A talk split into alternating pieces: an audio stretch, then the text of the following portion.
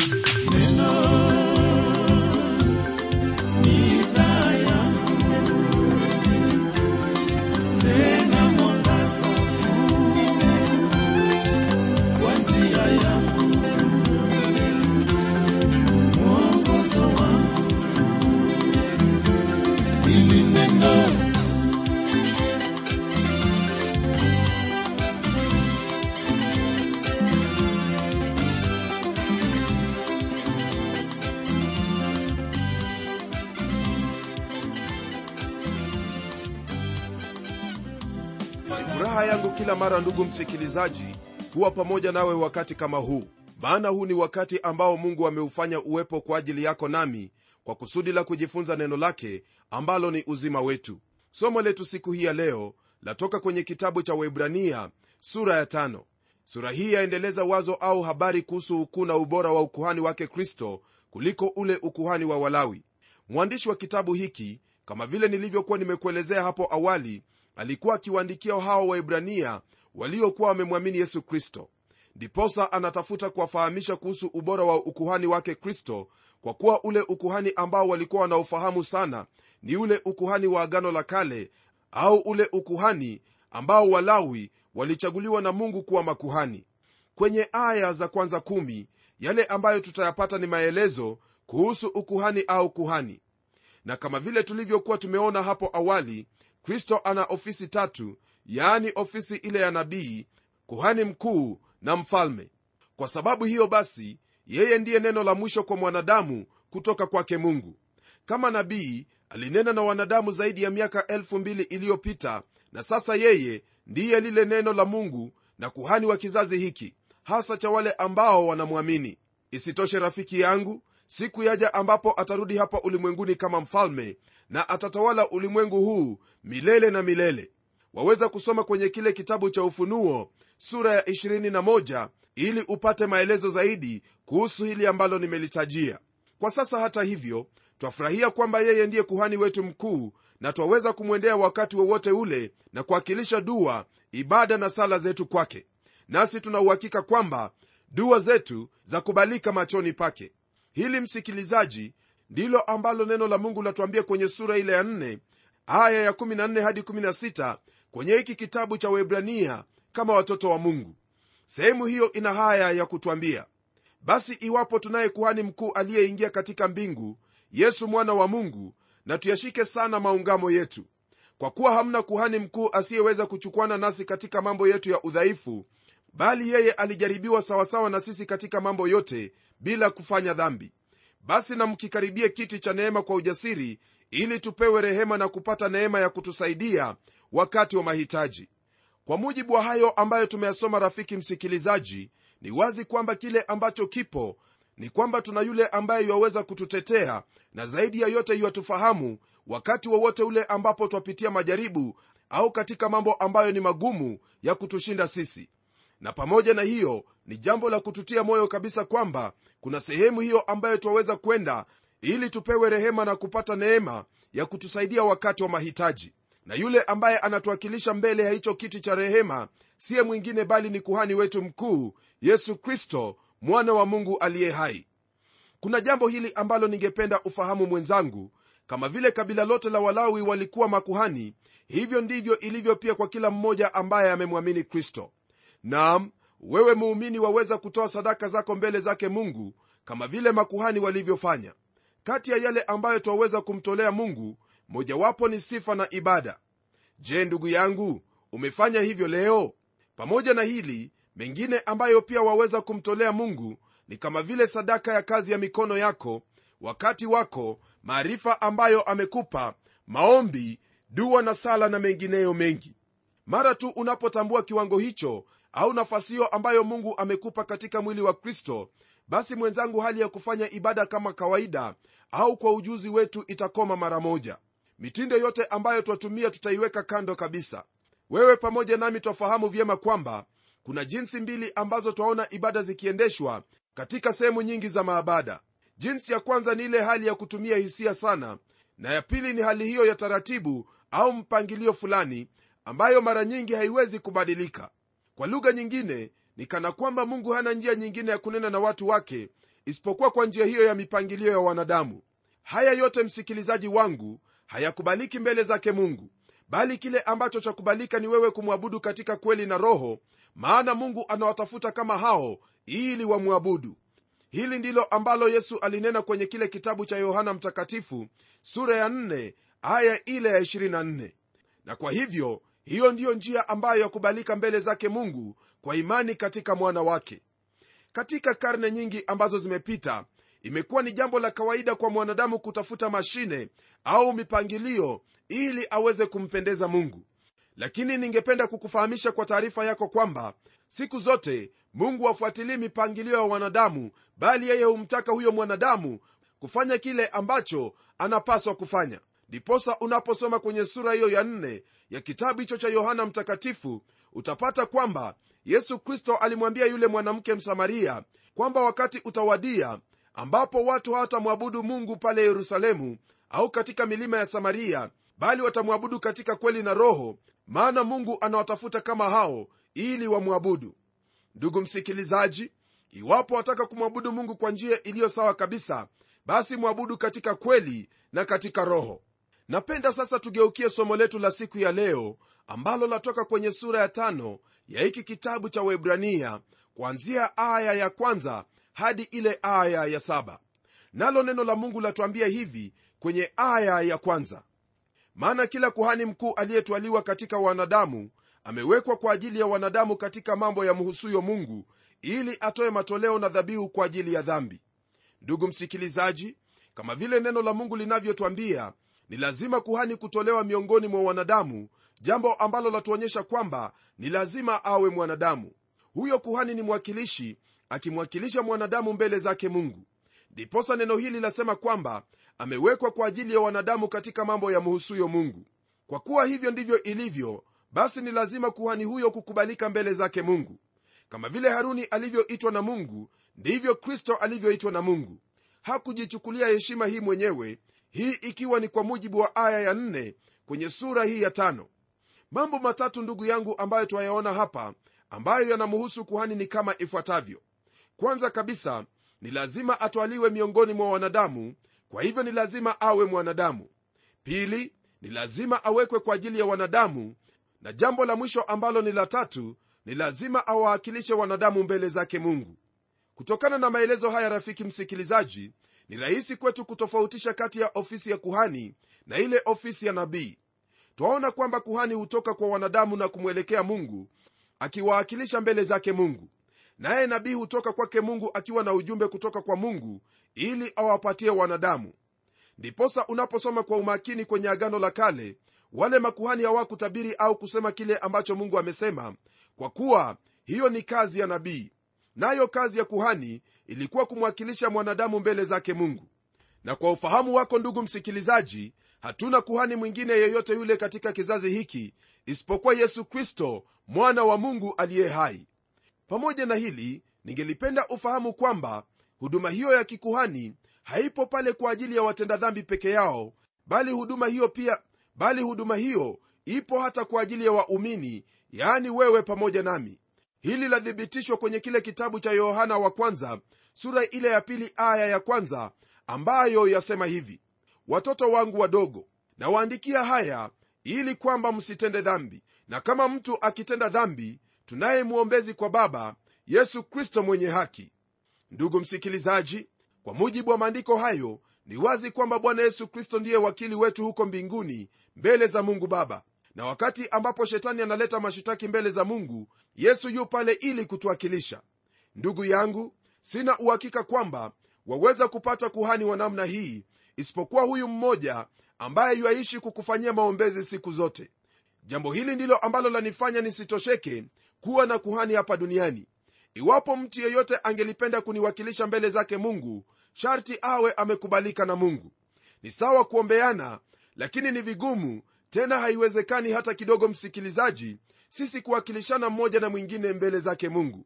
Ila ni furaha kubwa kujua kwamba kuna huyo mmoja ambaye ni bwana wetu yesu kristo ambaye yeye yuaishi ili kutuwakilisha mbele zake mungu kwa kuwa mungu alimchagua kufanya hivyo jambo lingine ambalo ni muhimu kwako kufahamu ni kwamba huyu kuhani ilikuwa ni lazima awe na hicho ambacho alikitoa mbele zake mungu yani matoleo na dhabihu kwa ajili ya dhambi. Hili hasa analitaja kwa kuwa ananuia kuonyesha kwamba yesu kristo kama kuhani alikuwa na hilo ambalo alitoa kama matoleo au dhabihu nayo ilikuwa mwili na damu yake. Msikilizaji damu ya yesu kristo iliyotukomboa ni yenye thamani sana kuliko damu ya wanyama fedha na dhahabu. Kwa sababu hiyo amefanyika kuwa kuhani wetu mkuu na pia mwombezi wetu. Kisha tunapogeukia aya ya pili neno lake mungu liendelea kutuelezea jinsi ambavyo kuhani yostahili kuwa. Nalo neno lasema hivi awezaye kuwachukulia kwa upole wao wasiojua na wenye kupotea kwa kuwa yeye mwenyewe yu katika hali ya udhaifu. Rafiki msikilizaji hili ambalo twalisoma kwenye aya hii laonyesha na kutufunza jinsi ambavyo kuhani alivyokuwa. Kwa mfano haruni alikuwa mmoja wao alikuwa hali moja nao kwa kuwa aliishi miongoni mwao tena ni mwanadamu kama wao. Hii ndiyo sababu ya maandiko kusema kwamba awezaye kuwachukulia kwa upole wasiojua na wenye kupotea kwa kuwa yeye mwenyewe yu katika hali ya udhaifu. Ila shida ambayo yawezekana kuwepo ni kwamba haruni yuwaweza kuhukumu au kupuza dhambi ambayo mtu yuwaweza kutenda kama vile ilivyo hali ya mwanadamu. Lakini bwana yesu hawezi kupuuza au kuhukumu kwa kuwa yeye ni mwingi wa rehema na neema. Hili ndilo ambalo twalipata kwenye aya ya 8 na ya 9 kwenye kitabu cha yohana wa kwanza sura ya kwanza ambapo neno lake bwana lasema hivi. Tukisema kwamba hatuna dhambi twajidanganya wenyewe wala kweli haimo mwetu. Tukiziungama dhambi zetu yeye ni mwaminifu na haki hata atuondolee dhambi zetu na kutusafisha na udhalimu wote habari hizi ndugu msikilizaji hasa za muhusu bwana wetu yesu kristo ambaye ni kuhani wetu mkuu. Kisha kwenye aya ya tatu neno la mungu liendelea kutupa habari zaidi kwa kutuambia yafuatayo. Na kwa sababu hiyo imempasa kama kwa ajili ya watu vivyo hivyo kwa ajili ya nafsi yake mwenyewe kutoa dhabihu kwa ajili ya dhambi. Kwa mujibu wa maandiko haya ndugu msikilizaji ilikuwa ni lazima kwanza huyo ambaye ni kuhani kutoa dhabihu kwa ajili ya dhambi zake kabla ya kufanya lolote kwa ajili ya hao ambao anawakilisha. Hili hatumwoni kristo akilitenda bali haruni alilitenda. Siku hiyo kuu ya utakaso ilipofika kwanza kabisa haruni alitoa dhabihu yake ya dhambi kisha aliendelea na shughuli ya siku hiyo yani kuwafanyia utakaso taifa la israeli. Bwana yesu hakuwa na dhambi yoyote ile kwa hivyo alijitoa mwenyewe kama dhabihu ya dhambi zetu. Kwa sababu hiyo basi hakuna dawa nyingine ya makosa inayoweza kukutakasa ila damu yake yesu. Hakuna ambalo laweza kukufanya kuwa haki au kupatanishwa na mungu ila hiyo damu ya yesu kristo. Wala hakuna amani au kuingia katika mbingu bila damu hiyo ya yesu kristo. Damu yake yesu kristo yashinda mauti na nguvu za dhambi. Na siyo kazi ya mikono yetu au matendo yetu bali ni damu hiyo peke yake maana mungu ameikubali damu hiyo ambayo haikuwa na hatia damu ambayo ilikuwa safi kabisa kuwa dhabihu kwa ajili ya ondoleo la dhambi zetu. Ndugu msikilizaji iwapo ulikuwa unafikiria kwamba kuna sehemu nyingine ambayo waweza kupata ondoleo la dhambi zako basi wewe umekosea kabisa. Dhambi zako hauwezi ukaziondoa kwa kutenda maneno mawili au matatu ambayo ni mema bali dhambi zako hizo zaweza kuondolewa tu wakati ambapo unamgeukia yesu kristo na kuamini kwamba yeye ndiye ambaye mungu alimtuma ili afe pale msalabani kama dhabihu ya dhambi zetu ili tupate ondoleo la dhambi maishani mwetu na kupatanishwa na mungu. Ndiposa kwenye kitabu cha yohana mtakatifu sura ile ya 14 aya ya 6 alisema kwamba yeye ndiye njia kweli na uzima wala hakuna mtu ambaye yaweza kwenda kwa baba ila kwa njia ya yeye.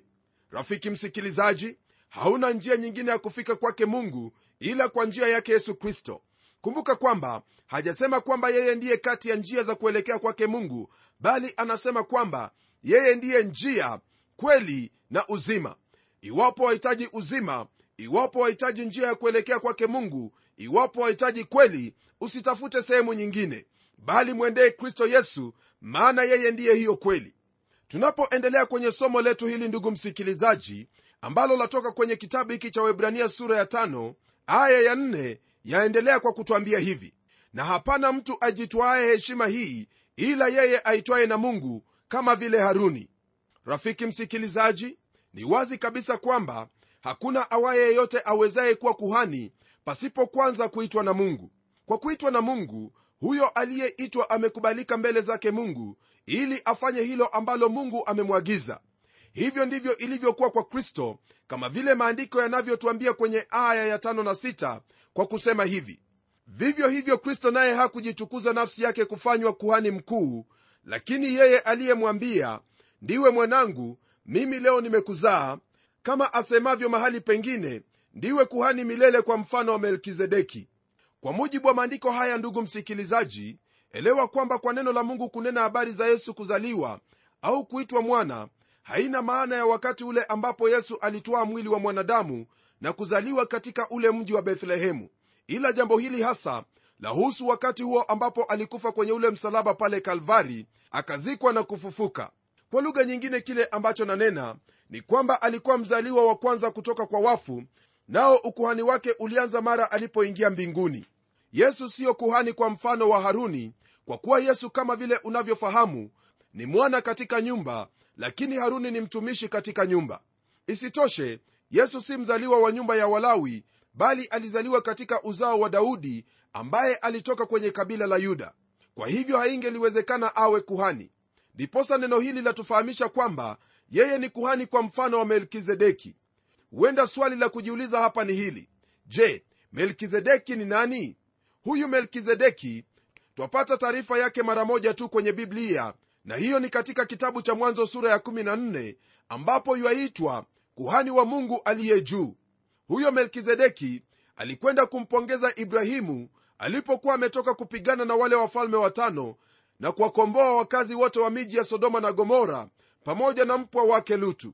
Hapo ndipo melkizedeki alikutana naye kulingana na sura hiyo ya 14 ya hicho kitabu cha mwanzo aya ya 18 hadi 20 ambayo yasema hivi. Na melkizedeki mfalme wa salemu akaleta mkate na divai naye alikuwa kuhani wa mungu aliye juu sana. Akambariki akisema abrahamu na abarikiwe na mungu aliye juu sana muumba wa mbingu na nchi. Ahimidiwe mungu aliye juu sana aliyewatia adui zako mkononi mwako. Abrahamu akampa fungu la kumi la vitu vyote. Twaambiwa kwenye maandiko kwamba huyu melkizedeki alikuwa mfalme wa salemu ambayo ina maana ya mfalme wa amani pia alikuwa mfalme wa haki. Naam kulingana na maandiko hatuambiwi mahali ambapo huyu mfalme alitoka na wala kule ambako alikwenda baada ya kukutana na abrahamu. Hamna mahali pengine kwenye kitabu cha mwanzo ambapo twapata historia yake tena ila kwenye zaburi ya 110 twaona unabii kuhusu huyo mmoja ambaye atakuja kwa mfano wa melkizedeki lile ambalo napenda kusema kuhusu huyu melkizedeki ni hili. Mungu alimfunulia musa kuhusu huyu melkizedeki na kisha kulinda kweli hii. Yeye hakuwa na mwanzo au mwisho kama vile bwana yesu kristo hana mwanzo au mwisho kwa kuwa yeye ndiye alfa na omega kama vile neno linavyotwambia kwenye kitabu cha ufunuo sura ya kwanza aya ya nane. naam mwandishi wa kitabu hiki cha webrania anatwambia kwamba tunaye kuhani ambaye yu katika mfano wake melkizedeki tafsiri zaidi kuhusu jambo hili tutaipata mara tutakapoingia katika mafundisho yanayotoka kwenye sura ya saba. Kwenye aya ya saba kwenye sura hii ya tano ya kitabu hiki cha webrania neno lake mungu liendelea kwa kutwambia haya kuhusu kuhani wetu mkuu bwana yesu kristo. Nalo neno lasema hivi yeye siku hizo za mwili wake alimtolea yule awezaye kumwokoa na kumtoa katika mauti maombi na dua pamoja na kulia sana na machozi akasikilizwa kwa jinsi alivyokuwa mcha mungu. Hili mwenzangu ni jambo ambalo twakubaliana nalo ila napenda ufahamu kwamba kuna nyakati zingine ambazo alilia ijapokuwa kwenye taarifa iliyopo kwenye vile vitabu vya injili ni mara tatu tu ndipo alilia. Mara ya kwanza ni wakati alipokuwa kwenye kaburi la lazaro na kisha mara ya pili ni wakati alipolilia mji wa yerusalemu na mara ya tatu ni wakati alipokuwa kwenye bustani ya getsemani naamini kwamba ndugu msikilizaji bwana yesu kristo amelilia miji mingi sana ulimwenguni kote na pia amelia kuhusu hali ya mauti ambayo yawakumba wanadamu hasa mauti hayo ya milele yaletwayo na dhambi na kutokuamini hicho ambacho mungu ametenda hasa wokovu kwa njia ya imani katika yeye. Fahamu hili yesu alipokuwa pale getsemani alilia alipokuwa akiomba hata jasho lake kuonekana yakiwa matone ya damu. Jambo ambalo laonyesha kwamba yule mjaribu shetani alikuwa amefika kwake tena ili ampe taji hiyo au ulimwengu wote bila msalaba.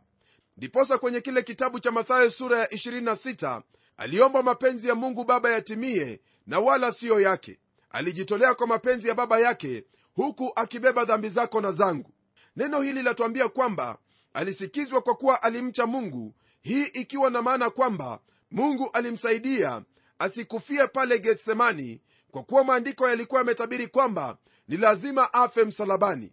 Msikilizaji hakuna sehemu ambayo waweza kupata picha nzuri ya hali yake mwokozi alipokuwa pale msalabani isipokuwa kwenye zaburi ya 22 msalaba ndiyo ilikuwa madhabahu ambapo mwana wa mungu yesu kristo alimwaga damu yake iwe dhabihu ya dhambi zako na zangu ili tupate samaha ya dhambi na ondoleo la dhambi. Alilipia gharama ya dhambi zetu hapo kalvari na kufanya msalaba huo kuwa asili ya mema mahali ambapo kila anayeamini hutua mizigo yake ya dhambi. Hauna haja rafiki msikilizaji ya kuendelea kutenda mambo mema ili usamehewe dhambi zako. La hasha! Tayari mungu amefanya njia ya wewe kusamehewa dhambi zako na hiyo ni kupitia huyu yesu kristo ambaye alichukua dhambi zako pale msalabani. Kile ambacho cha kuhitaji wewe kufanya ni kumwamini tu nawe dhambi zako zitaondolewa utasamehewa nawe utakuwa mwana katika ufalme wake mungu. Unaposoma kwenye kitabu cha mambo ya walawi sura ile ya 17 aya ya 11 mungu atuambia kwamba uhai wa mwili u katika hiyo damu nami nimewapa ninyi damu juu ya madhabahu ili kufanya upatanisho kwa ajili ya nafsi zenu kwani ni hiyo damu ifanyayo upatanisho kwa ajili ya nafsi. Naam kwenye agano la kale damu hiyo ilifanya upatanishi au kuyafunika makosa lakini katika agano jipya damu ya mwana wa mungu yesu kristo yaokoa nafsi na kuitakasa. Ni kwa ajili hiyo ndipo yesu kristo alimwambia nikodemo kwamba jinsi musa alivyoinua nyoka jangwani kadhalika mwana wa adamu atainuliwa. Yesu hakutaka kufia pale getsemani na hilo ndilo ambalo neno la mungu lanena hapa kwamba yeye siku hizo za mwili wake alimtolea yule awezaye kumwokoa na kumtoa katika mauti maombi na dua pamoja na kulia sana na machozi akasikilizwa kwa jinsi alivyokuwa mcha mungu. Maumivu makuu na uchungu wa mauti tayari yalikuwa yamemjia kama vile utungu wa kuzaa unapomfikia mwanamke mja mzito hilo ndilo lilisababisha maombi haya ambayo tumeyasoma kwenye aya ya saba katika kitabu hiki cha webrania sura ya tano. Naye mungu alimsikia na kumkomboa na hali hiyo hadi kufikia hapo ambapo alihitaji kutoa dhabihu ya nafsi yake ili wewe pamoja nami tukombolewe kutokana na haya ndugu yangu ambayo tumejifunza siku hii ya leo ninauhakika kwamba unaofahamu kwamba kuna mmoja ambaye anakujali na kukushughulikia katika kila njia. Huyo ndiye kuhani wako mkuu yani yesu kristo. Alifanya kila kitu ili sadaka ya kuleta ondoleo la dhambi maishani mwetu ikubalike mbele zake mungu. Nafurahi kwamba akiwa pale msalabani alisema kwamba yote yamekwisha. Thibitisho kwamba dhabihu yake ya kutuokoa imekubalika na uokovu wa mwanadamu ni tayari. Je ndugu msikilizaji umepokea uokovu huu? Wamwamini mwokozi yesu kristo kwamba ndiye mwokozi wako? Kumbuka kwamba hakuna dawa ya makosa au ya kuondoa dhambi ila damu hiyo ya yesu kristo maana hiyo ndiyo ambayo mungu amekubali iwe dhabihu ya ondoleo la dhambi.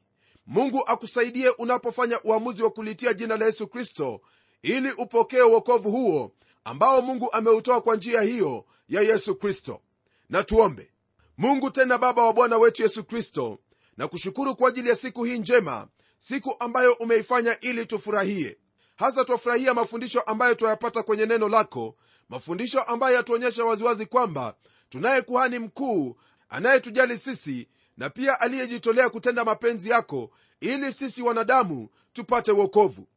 Namwombea ndugu yangu msikilizaji kwamba anapoendelea kulisikia neno lako na kuliamini na hata kulitenda utazidi kujifunua kwake maana wewe unapenda kujifunua kwa wale ambao wanatafuta uso wako. Hili naomba nikiamini kwamba utalitenda maana nimeomba katika jina la yesu kristo ambaye ni bwana na mwokozi wetu. Amen.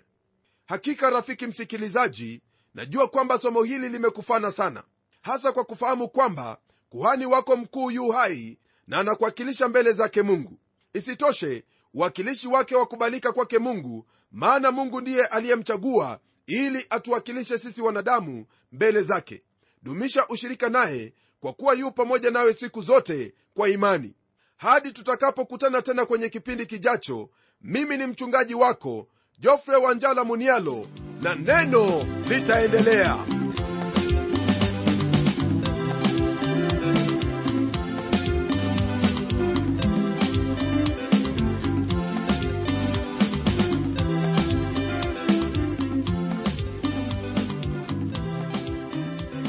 matumaini yangu ya kwamba umebarikiwa na hilo neno la bwana na ikiwa una swali au pengine ungependa kuinunua kanda ya kipindi hiki ambacho umekisikiza leo hebu tuandikie barua ukitumia anwani ifuatayo. Kwa mtayarishi kipindi cha neno transworld radio. Sanduku la posta ni 21514 nairobi kenya pia kumbuka waweza kutumia anwani yangu ya email ambayo ni pomodo at twr co ke na pengine ungependa tu kutumie vijitabu vya kukuinua kiroho hivyo basi utuandikie barua na utueleze hivyo. Na hadi wakati mwingine ndimi mtayarishi wa kipindi hiki pamela omodo nikikwaga nikikutakia mema leo. Neno litaendelea